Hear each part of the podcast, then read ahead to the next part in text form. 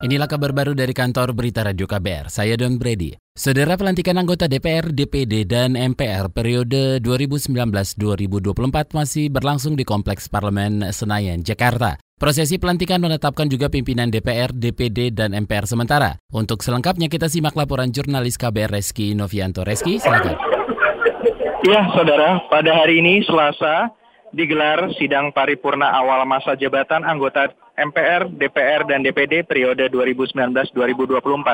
Agenda sidang paripurna yang saat ini masih berlangsung adalah pengucapan sumpah atau janji anggota DPR, DPD, dan MPR periode 2019-2024. Sidang paripurna pengucapan sumpah janji anggota DPR, DPD, dan MPR periode 2019-2024 dihadiri Presiden Joko Widodo dan Wakil Presiden Yusuf Kala. Acara pengucapan sumpah janji anggota DPR, DPD, dan MPR pun dilakukan secara bergantian. Pengucapan sumpah janji anggota DPR RI dipandu oleh Ketua MA Hatta Ali dan diikuti dengan penandatanganan berita acara atau sumpah janji anggota DPR RI kemudian dilanjut dengan sumpah janji anggota DPD dan MPR secara bergantian. Merujuk pada Undang-Undang MD3 pimpinan MPR, DPR, dan DPD sementara dalam sidang pertama kali merupakan anggota tertua dan termuda untuk pimpinan sementara DPR dipilihlah Abdul Wahab Dalimunte dari fraksi Demokrat dan Hilary Brigita Lasut dari fraksi Nasdem. Abdul Wahab pun berusaha, berusia 80 tahun sementara Hilary berusia 23 tahun. Pimpinan sementara MPR dipilih Sabam Sirait dari unsur DPD, sementara Hilary Brigita Lasut dari fraksi Nasdem.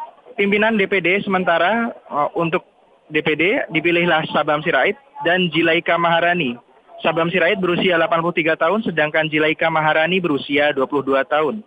Dalam prosesi pelantikan ini total ada 575 anggota DPR dan 136 anggota DPD. Dari Gedung Kura-Kura Kompleks Parlemen DPR RI Senayan, Jakarta, Reski Novianto, KBR. Terima kasih Reski Novianto. Saudara data tentang izin dan kepemilikan hak guna usaha atau HGU lahan kembali didesak untuk dibuka ke ranah publik. Desakan disampaikan aktivis Forest Watch Indonesia Agung Adi Setiawan. Menurutnya Kementerian Agraria dan Tata Ruang harus membuka data HGU secara luas karena putusan Mahkamah Agung dan Ombudsman RI sudah memerintahkannya. Bisa kita upayakan pakai undang-undang TUN untuk apa memaksa pengadilan untuk mengeksekusi dokumen itu atau ya yang yang kedua ya cara terakhir adalah membawa ini ke ranah pidana dengan melaporkannya ke.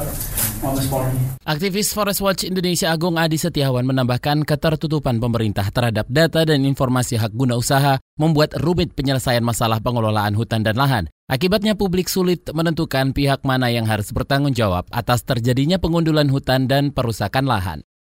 Dewan Pendidikan Rembang Jawa Tengah mengeluarkan sikap terkait ajakan pelajar untuk berdemo menentang kebijakan pemerintah. Selengkapnya bersama reporter Radio Jaringan Musyafa dari Radio R2B Rembang. Dewan Pendidikan Kabupaten Rembang Jawa Tengah meminta para pelajar tingkat SMP dan SMA sederajat untuk tetap fokus menimba ilmu dan jangan terpengaruh oleh ajakan ikut demo.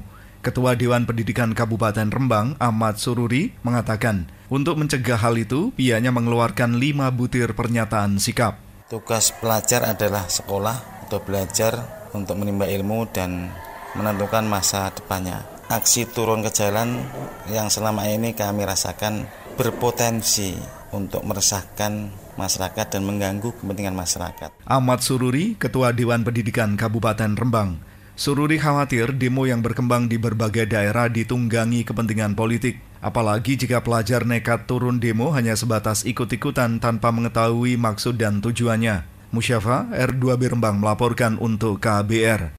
Komite Nasional Papua Barat KNPB membantah tudingan pemerintah yang menyebut mereka sebagai dalang kerusuhan di Wamena, Papua. Juru bicara internasional KNPB Victor Yemo mengatakan negara terkesan ingin menyudutkan dan mendegradasi organisasi KNPB. Victor menyebut tudingan itu justru tidak menuntaskan masalah kerusuhan di Wamena dan konflik Papua secara keseluruhan. Mereka tuduh KNPB dengan sebagai pelaku. Tidak sama sekali. Kita KNPB dengan Walamupe itu hanya memediasi rakyat Papua menyampaikan aspirasi secara damai. Yang hal yang paling konyol, misalnya Anda lihat di kerusuhan di Wamena dengan sangat terbuka itu Kapolres. Mereka katakan bahwa KNPB memakai seragam SMU untuk ini kan lucu sebenarnya ya. Juru bicara internasional KNPB Victor Yemo mengaku dirinya sempat turun ke jalan bersama masyarakat, tapi bukan untuk melakukan eh, perusakan fasilitas publik, melainkan hanya coba melakukan mediasi damai antar pihak yang bertikai. Demikian kabar baru dari kantor Berita Radio KBR, saya Don Brady.